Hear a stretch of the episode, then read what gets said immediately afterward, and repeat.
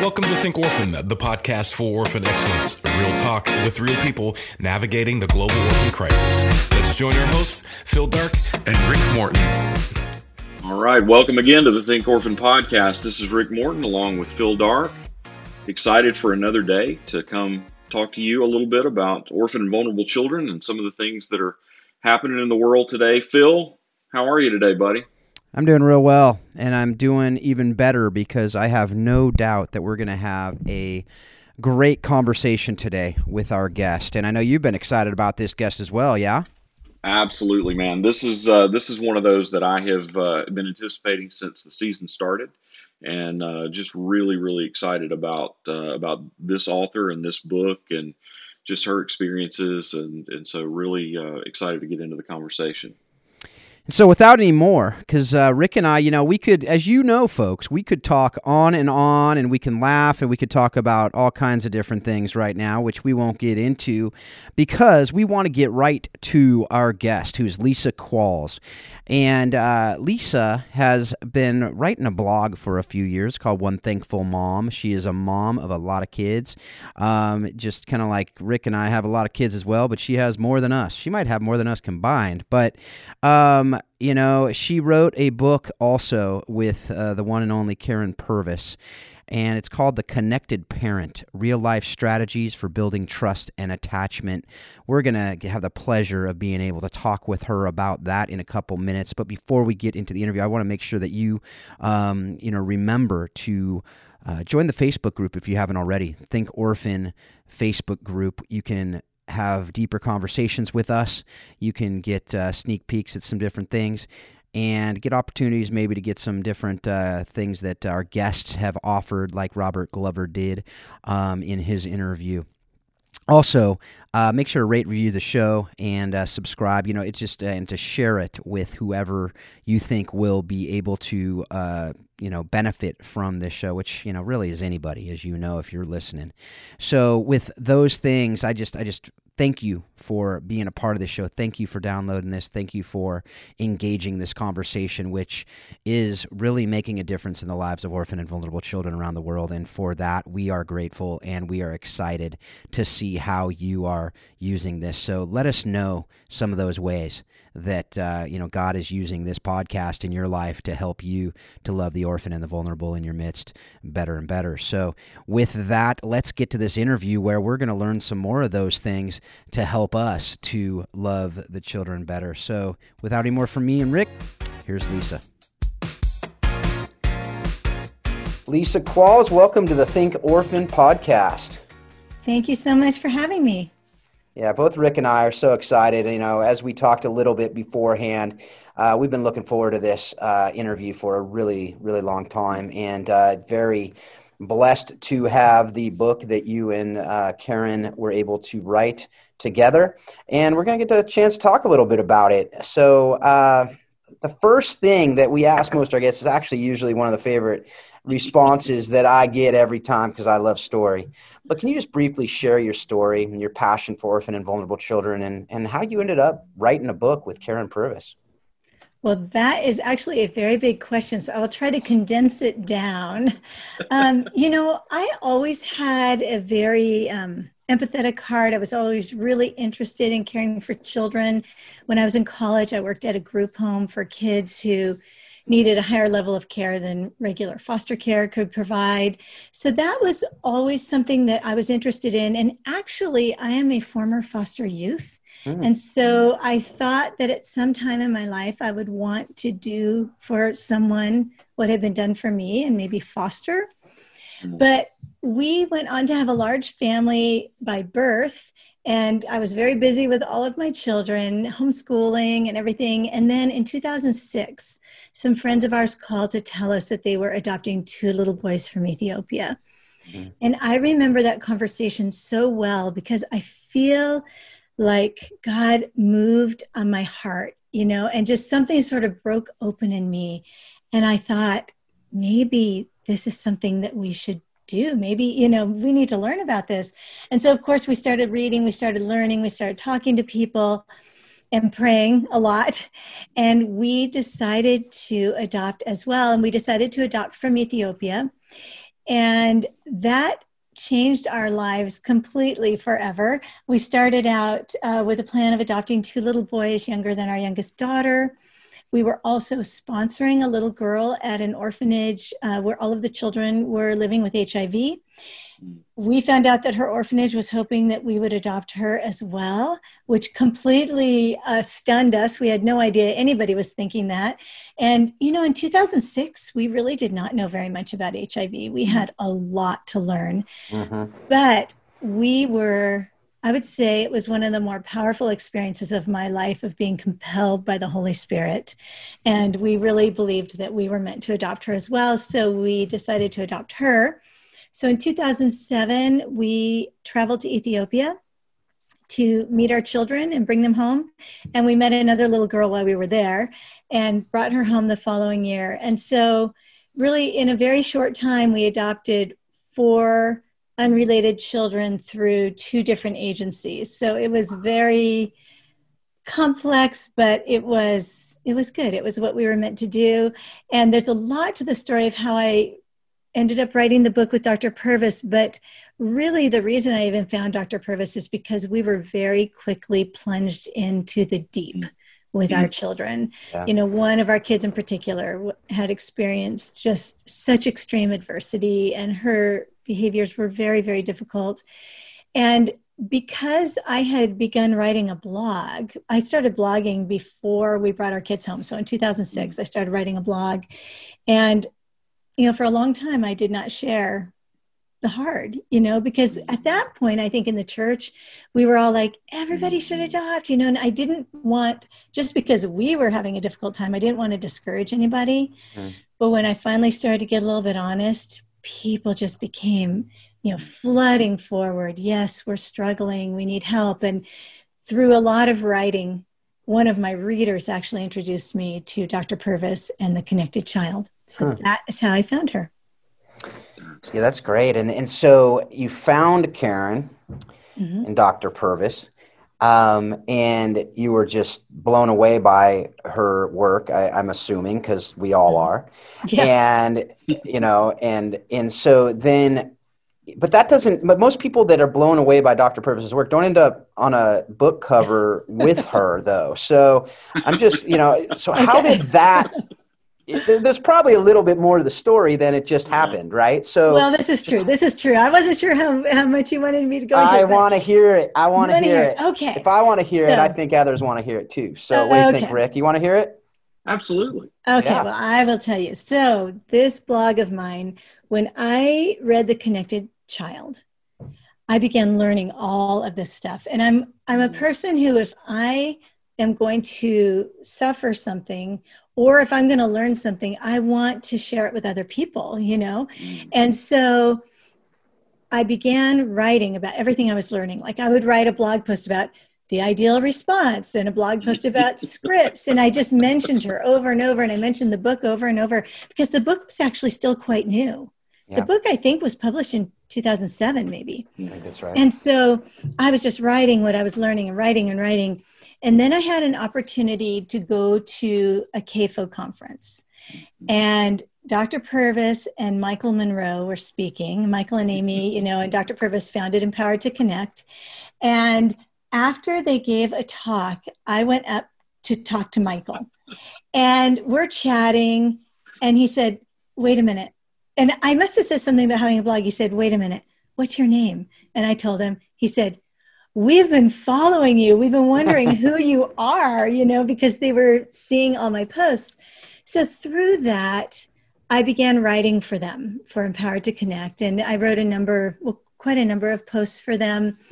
And as we got to know each other more, um, they invited me to begin speaking with them. And so there was a season where I was speaking at the Empowered to Connect conferences, mostly as my experience as a parent and learning all of these new things about connected parenting, trust based parenting.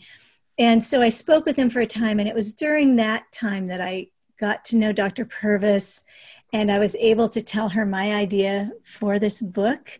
Mm. And she thought it was a great idea. And that was the beginning. And that was probably in 2011. Yeah, wow. That that's that's really cool. And that's what I love. I mean, that's that's what's so great, folks. I mean, I think in, in Rick and I have both written books and we know that it's kind of funny and you probably know this as well now because you you've written a book and you've written it with Dr. Purvis, but people think that authors are not really approachable. And, you know, and they're like, "Oh, they're an author or they're this or they're that," right?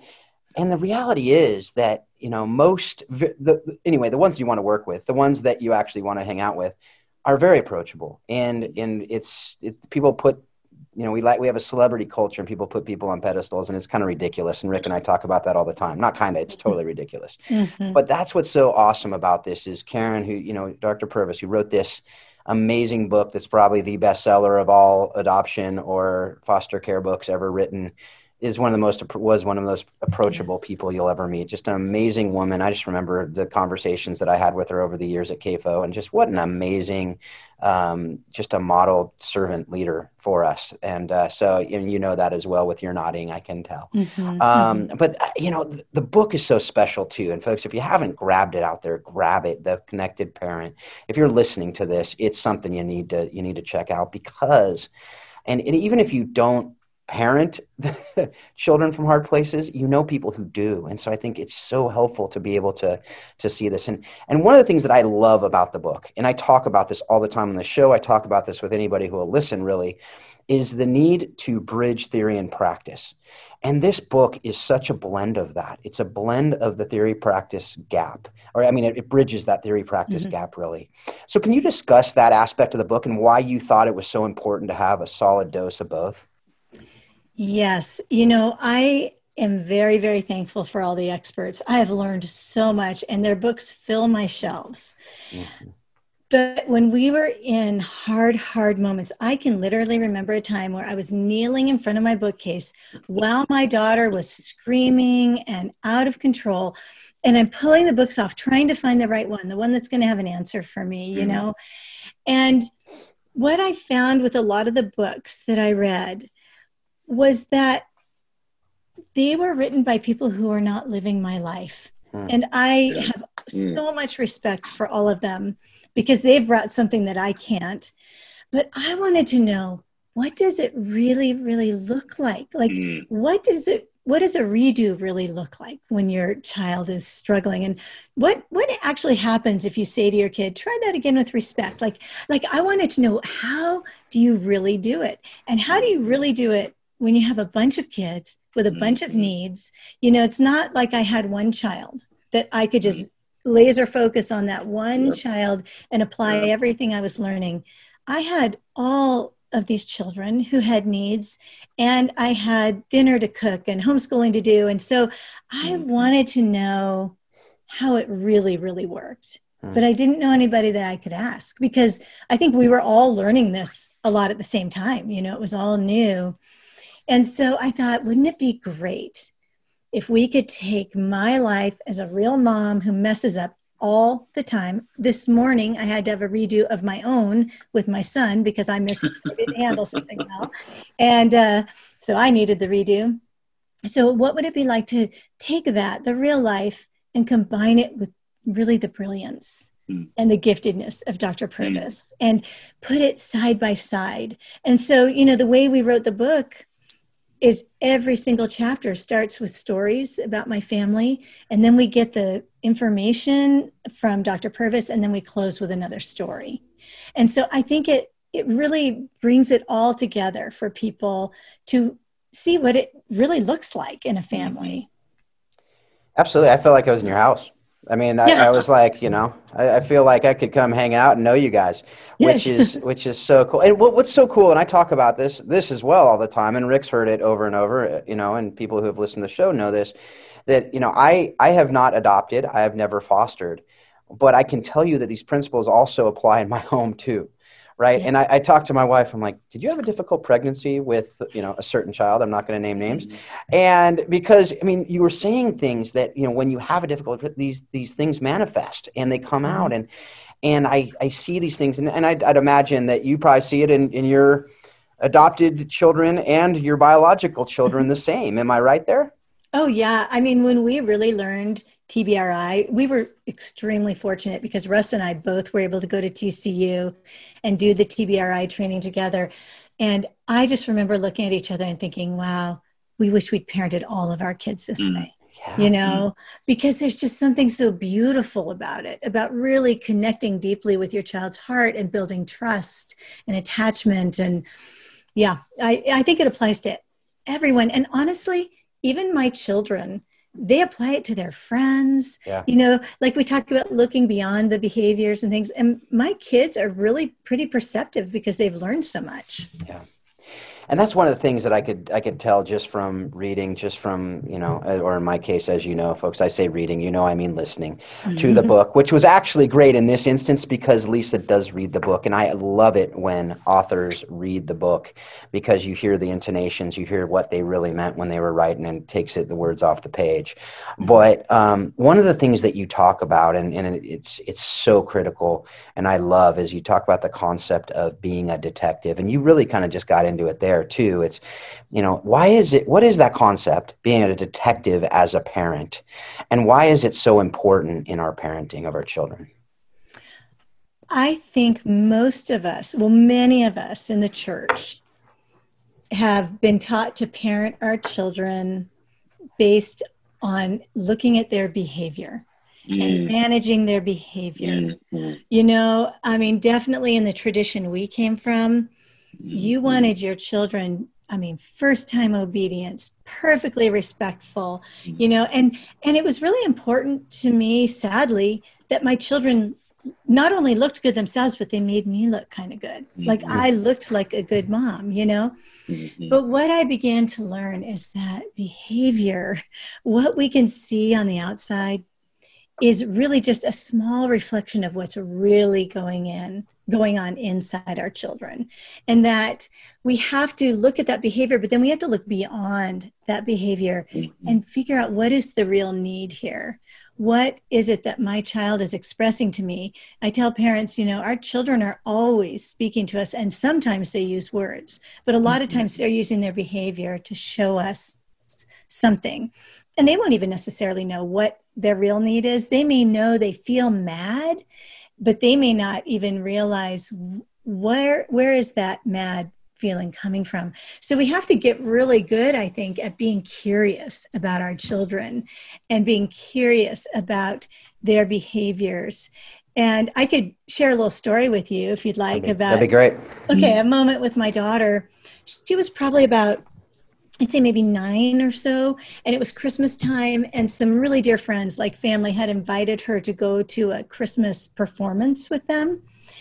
And I thought she'd be really excited about it. But the as the evening, as the time was approaching, you know, we put on her pretty dress. She didn't like the dress. And we, you know, got all we were getting ready and she was just getting really argumentative and really every all her movements were getting really, really quick. And I mm-hmm. thought, wow, what is going on? And I was finally able to realize that she was afraid. She was afraid of something. I didn't know what it mm. was, but I could tell there was some fear driving this kind of frantic behavior. And finally, I was able to pull her close and say, You know, tell me what you need. And she said, Will there be food there? Mm. And I said, Well, no, it's a concert. There won't be food. Do you need food with you? And she said, Yes. Mm-hmm. And she had been through such severe um, mm-hmm. food scarcity and malnutrition. And so we got a little bag out and I packed snacks for her to take to this concert, you know, because what would have been easy to, to think and say is something like, you know, you are really not behaving well. I'm not sure you can really handle going to this concert. Mm-hmm. I'm not sure you're you're really a big enough girl to go out in the evening for this. You know, like I could have gone down that road of looking at that behavior and maybe even shaming her a little bit. Yeah. Mm. The truth was that behavior was really about her fear of hunger. Mm. Yeah. That is so That's good. awesome. Lisa, I have been so excited to have this conversation and, and for us to, to dig into this. And I think it, it's because of um, one, because I, I think this book is something that a whole lot of us have hoped for for a long time and, mm. and have really felt like there's you know there's the need for for that um, you know kind of bringing it down to the practical parenting level. But but one of the things i want to do is I, I just wanted to talk through a little bit with you because i I, like Phil said, I think sometimes there are there are impressions of people who you know who write books and people who you know kind of are, are out there and and you know notable to people, um, and and I think a you know a great part of of your story is the fact that it's that it's pretty conventional for somebody who you know kind of adopted along the time. And you know we we brought our first child home in 2003 and and so we kind of were in that same you know in that same season of time when pre-adoptive education was a social worker handing you a few books and hoping you read them and you know and, and there just wasn't a lot to it. And and so and I think there there are a lot of us, and maybe there are still people that are out there today, depending on you know what their adoption experience looks like, that um, that, that you know maybe went into their adoption a little naive, and and and maybe stepped in thinking that the hard part was the home study and the you know the stuff to get to a child, and and then you know they had that that experience like we all did of coming home and closing the door behind us and all the social workers were you know were were out of our lives as much as they had been and the trips were over and all those kind of things were done. And and and now we had to, now we had to be a family. And and so i'd love for you just to kind of talk about that about in that season when when you first brought your children home you know like practically what were some of the challenges you faced? What was the you know what was the what was the thing that that you experienced during that time? And um, just kind of helping people relate a little bit to the you know to, to the place where you were well first of all i think we went into this knowing it would be hard mm-hmm. but having really no idea of what that meant and not only that having no idea how long it was going to mm. be. Like, I mean, I mm. remember thinking, of course they're going to have a hard time. You know, of course it's going to take time for them to trust us. Of course it's going to take time for them to know that they're safe.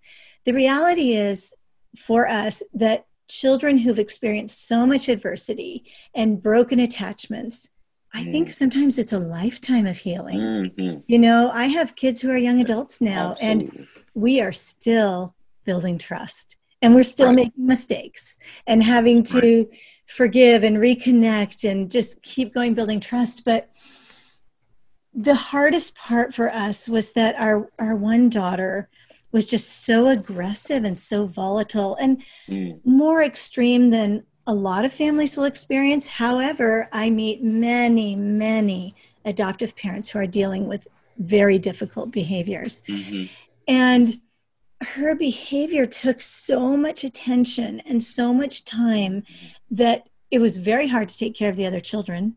You know i have a i have a 20 year um, age span among my kids. Wow yeah wow. and so i had been a mom a really long time first of all mm-hmm. i'd been a mm-hmm. mom for 20 years and i thought i was really good at it but i will say that the experience of not knowing how to turn this ship around that we were mm-hmm. you know we felt like all of a sudden our life had been on a certain path and now it was completely derailed and we did not know how to pull it back together and we didn't know what to do when she was screaming and headbutting and scratching i mean it was really really scary for us and it took a while for me to admit to anybody how mm-hmm. bad it was i didn't want mm-hmm. anybody to know you sure. know because i felt like such a terrible failure. I think we felt very ashamed. and I, and I think there's a I think there's a spiritual piece to that. I think there's a spiritual warfare piece to that, and that that in the sometimes the church can be the most difficult environment for that because because we you know we sometimes have gone through really public you know journeys to adoption and yes. and there's a and, and I think there's a, a tendency to almost live behind a, a facade because we don't want to we don't want to disappoint not only our church community but people mm-hmm. see it as letting God down you know like it like there's a like like we've like we've done something and and we can't tell the truth now because because because somehow that's going to dishonor god when when we talk about how difficult it is and, and the journey that we're on well and i didn't want to discourage anybody you know i didn't want anybody to be like oh that's looking really bad maybe we should stop i mean i really believed that the need was so great and there were so sure. many children who needed families and so i didn't want to discourage anyone and you know our church had come together so many beautiful people donated money mm. to help mm-hmm. us bring our children mm-hmm. home, I didn't want to let them down. Mm-hmm. you know? know? I didn't want them to know that I was feeling like an utter failure, you yeah. know, and this went so deep to my core. I had always believed I was a good mom, and I began to really doubt that I was who I thought I was. You know, yeah. I it still chokes me up just talking about it.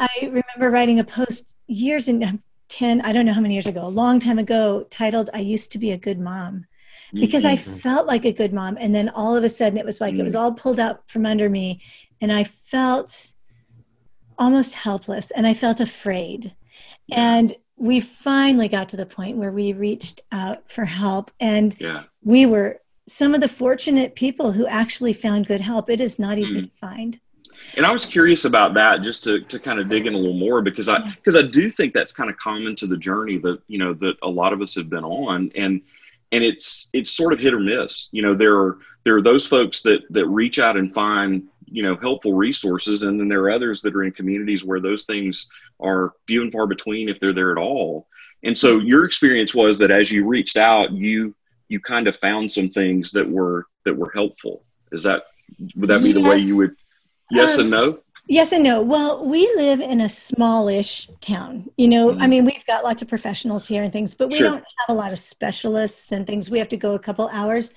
But you know, at the point where I realized that we needed help, I just went for the big guns. I mm. called the University of Washington, which is about 300 miles away, and we have an adoption medicine clinic. Like I was not going to mess around. Once yeah. I was, I was like, yeah. okay, we're we are falling apart in such a big way that we need serious help. So I called the adoption medicine clinic. I got an appointment. And I'll never forget taking my daughter, and the the doctor, the specialist, was an adoptive mom. I mean, how mm. beautiful is that? Mm-hmm. And my daughter was so challenging that the the doctor came out to the children's play area in their waiting area to talk with me so that we wouldn't even have to deal with trying to bring her back mm-hmm. right away, you know. But I remember telling her, I don't know if I can go on, mm. but I mm. don't want to miss what God is going to do in my daughter's mm. life. And mm. that doctor, she she gave us hope she gave us medication. She gave us hope. she knew all the tests that yeah. needed to be done. Like she thought of things that a regular doctor wouldn't have thought of. And she gave us a referral to one of the best therapists in the country mm-hmm. who was also mm-hmm. in Seattle. It took a while. It took a while to get in, but sure. she changed she changed our lives. Sure.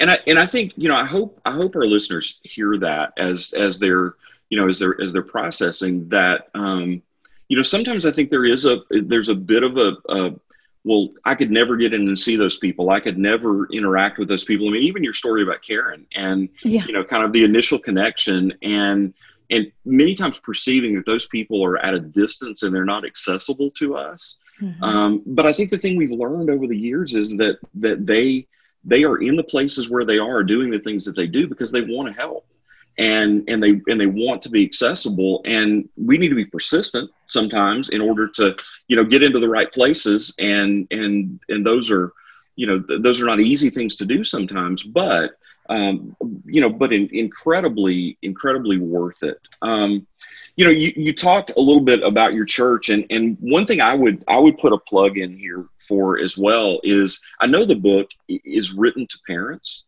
Um, this is a great book for churches to pick up as well. Mm-hmm. And and I think, you know, as as we've kind of grown in this and, and grown through it over the years, I mean, one of the things that as a pastor that's really kind of been a, a, a passion piece of this for me is to say, you know, we've we've called a generation of families out to foster and adopt and and we've seen, you know, we've seen God move in in amazing ways in you know in bringing the the church to, to bear in in the space but church is sometimes one of the hardest places to go mm. and one of the hardest places to be because it, it just there's so many there's so many triggers there's so many things that are um, and, and it's just really hard to understand and and to explain some of the things that we're trying to do in connected parenting and you know and and those things and so i would i would say and i just want to put a plug in to say if you're out there and you're a church leader or a pastor um, Lisa's book is is full of stuff that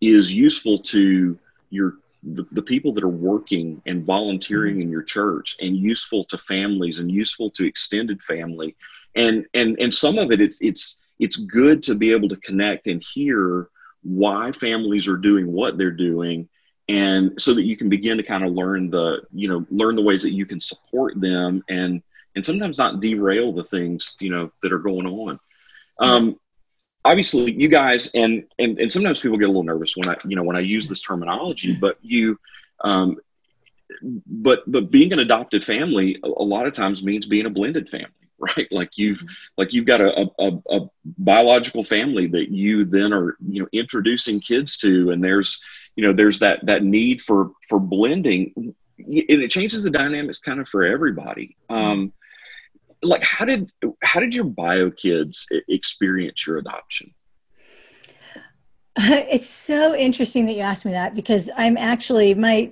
my next book that i'm working on is about the sibling experience mm-hmm. of and it's not really just bio versus adopted it's like you've got this this uh, crew of kids in your family everything's kind of stable and then right. you bring in children with such severe needs and so right. I have spent a lot of time talking with my kids, and we mm. actually have been able to speak together at some different events about what that experience was like for them.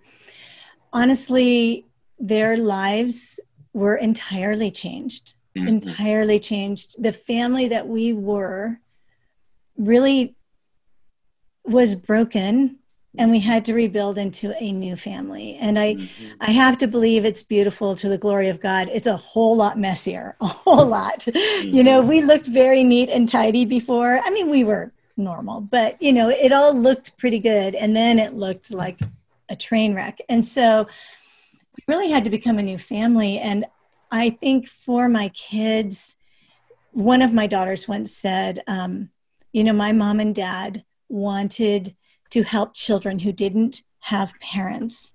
And as a result, I lost mine. Mm. Yeah. Because yeah. they felt like they lost us. I mean, mm-hmm. as thankful as I am for the therapy that we did with our daughter, we traveled every other weekend, 300 miles each way for therapy. And all that time we were away from all our other kids, you mm-hmm. know, and just my attention, my energy, so much of it was focused on the kids with the biggest needs. And so our other kids got lost in the shuffle a lot and we had to do a lot of repair work with them but thankfully they're really wonderful amazing people and i think that mm-hmm. they've they know that we were doing our best and i think that's that's one thing that happens with kids a lot is they know their parents are having such a hard time that they don't want to pile on any more needs mm-hmm. and so thankfully our kids know now that we were doing our best but that we did make some mistakes and that they needed a lot more support than what they had. I wish we'd prioritized them more from the beginning. I wish we'd been more proactive to make sure there was enough support in place for them.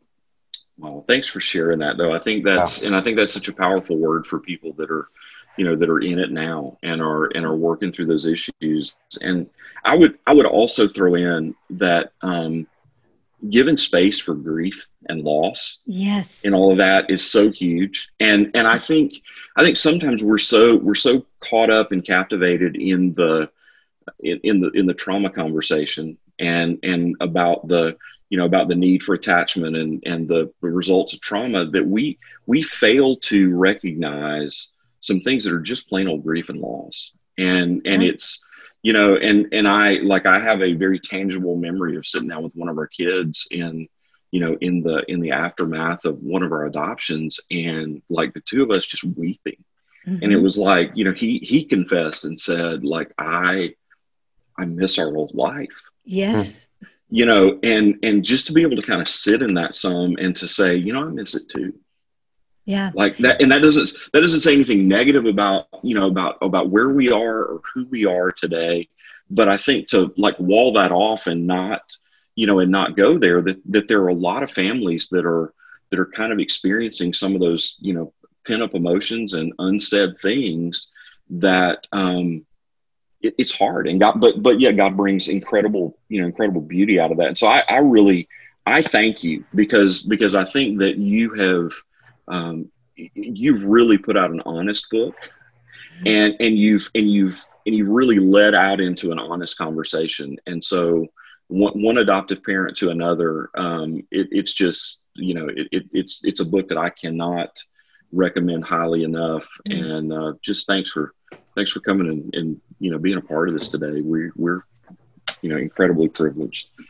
Well, um, thank you. This has been um, it's you can imagine what an honor it is to have written this book and what a responsibility it is.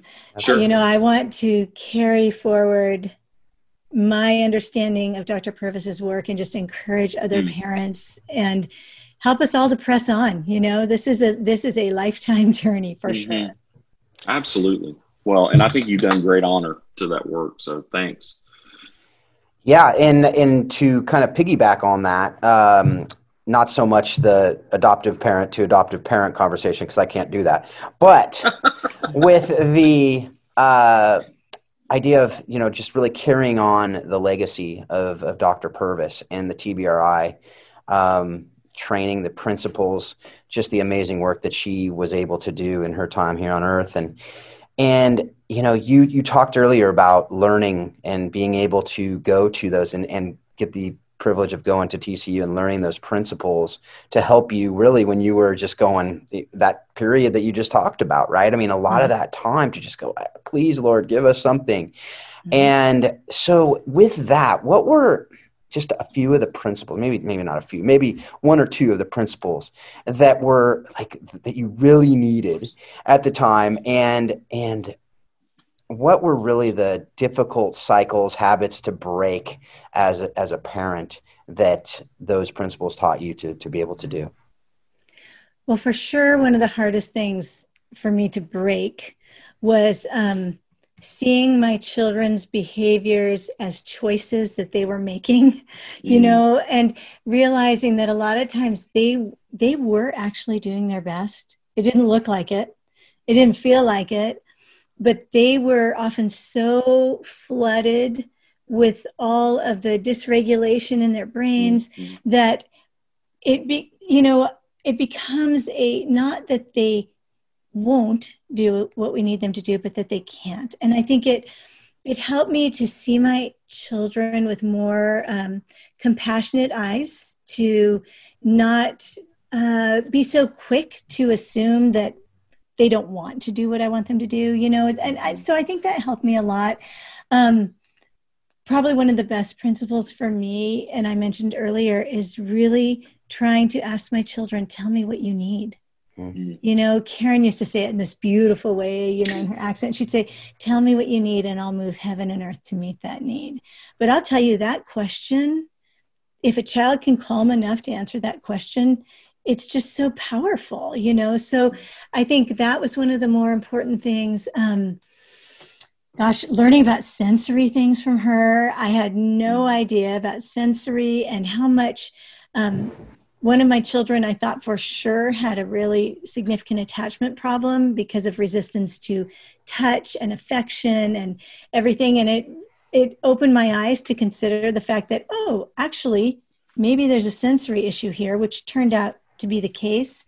So, I mean, I could go on, on and on. I think learning to use scripts, mm-hmm. such an efficient way to parent kids, you know, using really simple short phrases that the children understand and know what they mean. So all of those things. So Lisa, I want to duck in and, and just kind of one specific thing that I that I love that you really you know kind of dig into in the book, mm-hmm. and I'll I'll kind of approach it maybe from a little more of a clinical way of saying it, but you talk about like adult attachment styles. You talk about our attachment styles as parents and how how that influences and like how how much of a of a powerful thing was that to to realize that it's not just about it's not just about our kids and it's not just about the way that they attach but it's it's our expectation and and what we're craving and what we're you know the way that we think is is normal mm-hmm. um, like was that a you know like what talk a little bit about the journey of kind of discovering that and and maybe when the light bulb went on and and and ways that you've you know you found to to be aware of that personally?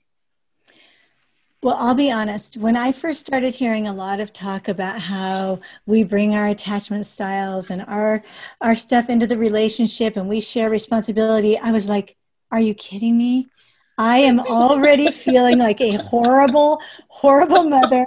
Mm-hmm. I cannot handle anything. And now you're telling me maybe it's all my fault. I mean, thank you. thank you. Thank you for, right. No, it's, you're like, you're dead on. That is, yeah. that is so true. I just felt like someone was kicking me when I was already down, you know? but then once I began to hear about it from a more compassionate perspective, mm-hmm. you know, where I didn't feel like someone was pointing fingers at me, but someone was saying, wow, you know, we can, we can actually learn some things about ourselves that will help us meet our kids' needs yep. better.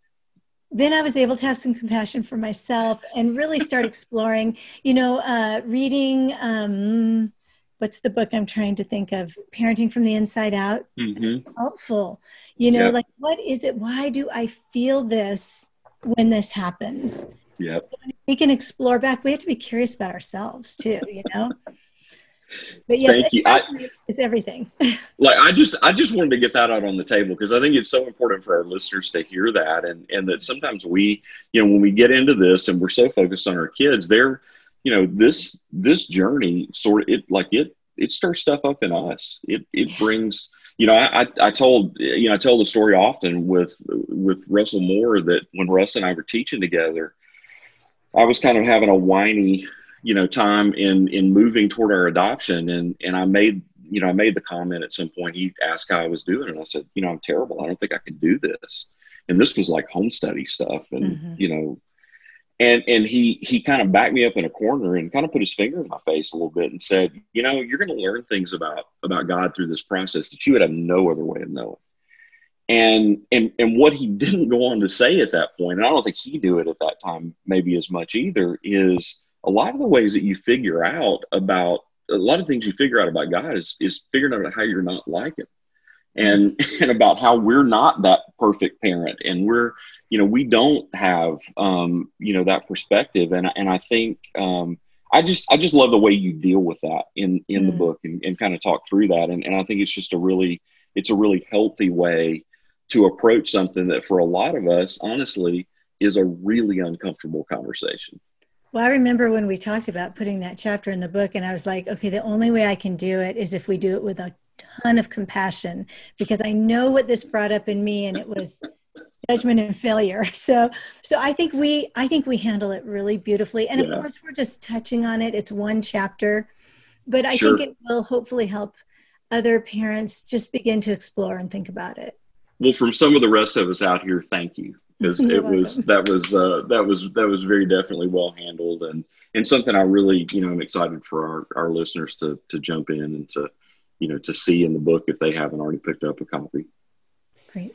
Yeah, and you know, and I think to just just to take that a little bit further, you know, you talk about that in uh, that attachments and all that that you guys just discussed, but really, they're beyond that. It goes deeper too. A lot of times, parents, you know, struggle really the feelings of guilt, shame, mm-hmm. because their adoption experiences are hard. You know, and they, as you talked about that fairy tale earlier, I remember earlier in this season we had Karen Springs, and she wrote the book "Adoption Through the Rearview Mirror" about you know how it's it's you know beyond the happily ever after right and but you don't hear that story no you didn't a lot of times beforehand and as you said you started writing about it you got floods of information but what would you say if people haven't read the book if people haven't read your blog what would you say right now you not what would you say you have the opportunity to talk with those people right now who feel that shame and guilt and just saying, you know what, this isn't what we imagined. This isn't that fairy tale that we heard about.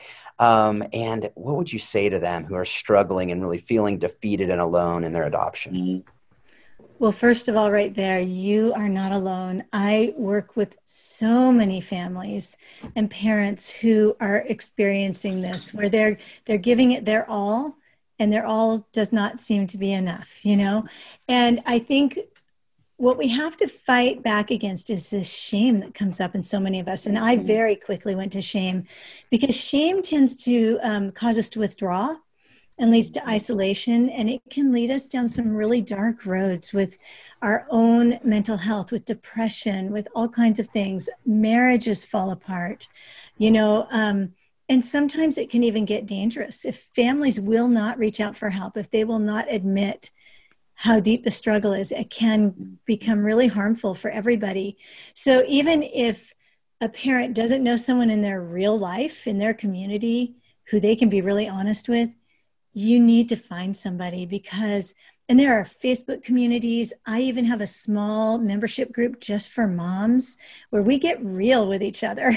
And, but you've got to have at least one person who you can be honest with, who can be your safe person, so that when you feel like you are losing it and you don't know if you can go on, they will tell you, remember, remember why you did this. Remember who God says you are. Remember who God says your child is. You know, we need people who will point us back to Jesus because it's easy to find communities where the people will tear their children down and kind of band together against mm-hmm. how rotten their kids are. That will not help. It will not help. We need to be surround ourselves with people who are going to call us up, who are going to be like, yeah, this is so hard. And God is here. He has not left mm. you. He's not left your children. And I can remember one night, Russ and I literally lying in bed, holding hands and crying, and just I just kept saying, "Jesus is the same yesterday, today, and forever," over mm-hmm. and over. Like we need people to remind us of that, and that we're we are laying down our lives. And the people who say things like, um, "Are you sure you heard God?" Oh my word! I mean, I've had I had a pastor's wife hmm. tell me they were adopting from foster care and someone said you know if it's this hard maybe you weren't supposed to do this. Mm-hmm. and i mm-hmm. told her you need to tell that person to read the bible. Mm. because think about i think about the apostle paul being shipwrecked. That's the one that every time comes to my mind you know like i'm pretty sure he was doing called him to do and it looked literally like a shipwreck you know? Right. So we need to encourage one another. Yeah. And and it won't always be this way. You know it's it won't mm-hmm. always stay the same. I, I think the words you were looking for were "get behind me, Satan." Yeah, well, there we go. Right. So, right, yeah, right. absolutely. Too. You know, it's like those are, and that it's it's so common. I think in a lot of times we we say we believe what's in the word, but when things get hard you really wonder whether people believe what they say they believe you know because it's all throughout scripture as you said paul should, i mean a lot of the problem is people don't read those parts. They yeah. stay away from them because sermons don't get preached about those parts you mm-hmm. know and and that is i think it's a detriment to all of us and i think what you talked about there is so critical. One of the things you said there is to have that person who you can not only take refuge in you know with that person in mm-hmm. the Lord, but they will speak truth into your life and remind you of the truth yeah. and not all this other junk that is out there. And uh, yeah, so that's that's beautiful. Love it. That's incredible. Well, so Lisa, if you were to if you were to kind of boil it all down and say like what's the what's the one most important thing that that you think you have learned as an adoptive mm. parent hmm. well i would say this has been an incredibly humbling experience and mm. the most the deepest growth for me that i could ever imagine but probably the thing i've learned is that at the end of the day my goal my aim is to trust and obey the lord Mm. And it is actually not my job to heal my children. Mm. My job is to serve and love to the very best of my ability and trust the great healer to do all that I can't do because I can't. I'm I'm very flawed and very human. And so I I just have to cast myself on the Lord a lot. Mm. Even now. I mean, yes, I sure. wrote this book, but I am still in the thick of it. You know, I'm still parenting. I have middle sure. schoolers. that'll that'll take you to your knees. that will definitely awesome. bring you to your knees. Yeah. I can relate. Yes. Um, so, wow. Yeah. So you mentioned that book that you just held up, which we know yes. about. We've talked about. But uh, what what are what are what's a, something you else you've read, watched, or listened to recently that has impacted your thinking on how we can love orphan and vulnerable children with excellence? Well, a book I read um, not too long ago that I found really interesting and really helpful was Beyond Behaviors by mm. Mona Delahooke.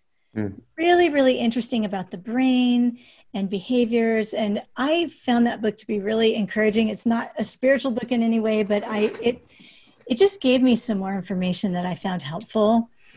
The other book that I received recently that is just wonderful is a book actually for children, but it's great for parents called Riley the Brave by mm. Jessica, Jessica Sinarski. It is so, so good because it's intended, what it does is it talks about little Riley who has has had very hard things happen. They never say what, and how he um, has developed these behaviors to protect himself. And those behaviors were made him brave. Like he could be like a tiger and he could be like a turtle and and then some safe adults or safe critters come into his life and the brave thing he has to learn to do is to trust them. So it's really beautiful. I've been talking about it a lot and telling people to buy it because I think it's so great.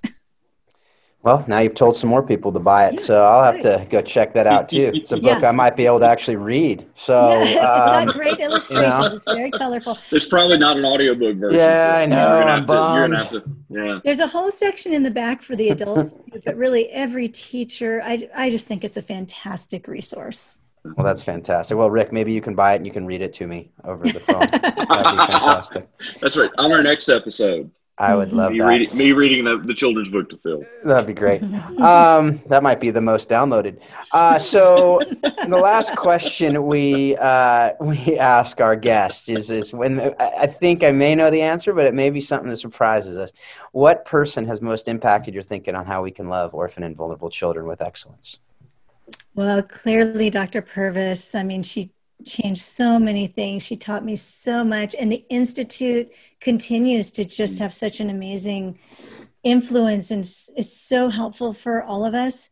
The other person I would say is um, Deborah Gray.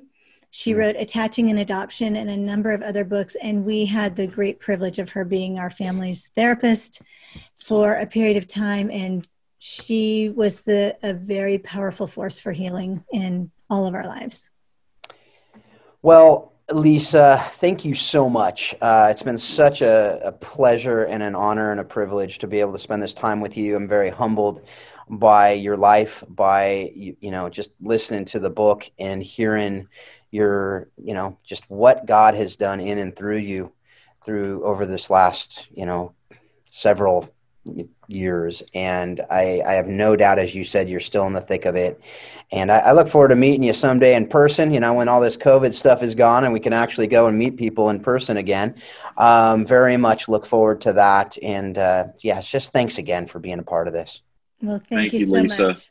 Yeah, it's been it's been an honor. I love I could talk about this all day long. So thank you for having me. Yep, absolutely. Thank you.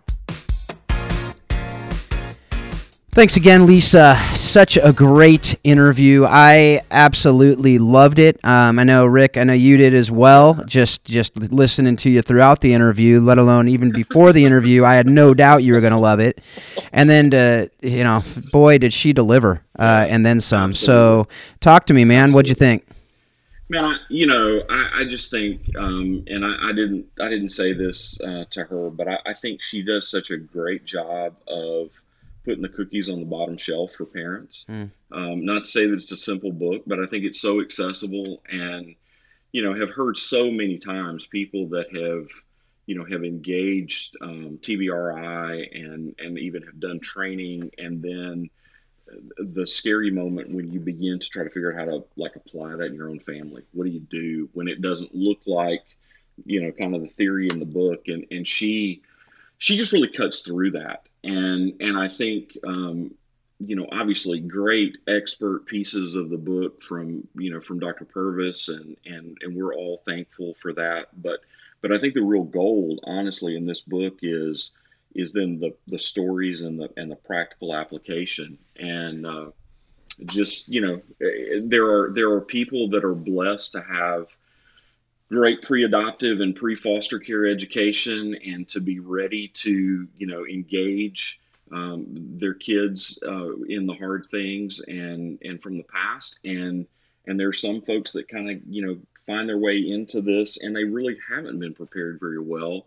Um, and this is a book that's great for both of them. Yeah. and and so i just i think you know just love lisa her humility her the way that she approaches this um, and and and really, you know, her heart. I I think one of the things to to take away is um, to not be caught up in in like trying to manage our kids' behavior. Hmm.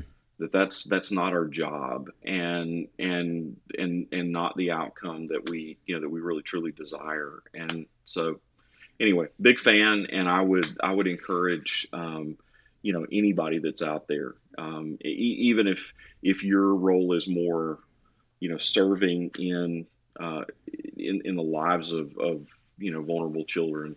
Uh, this is a book. There's something in it for you. So Absolutely. Go grab a copy.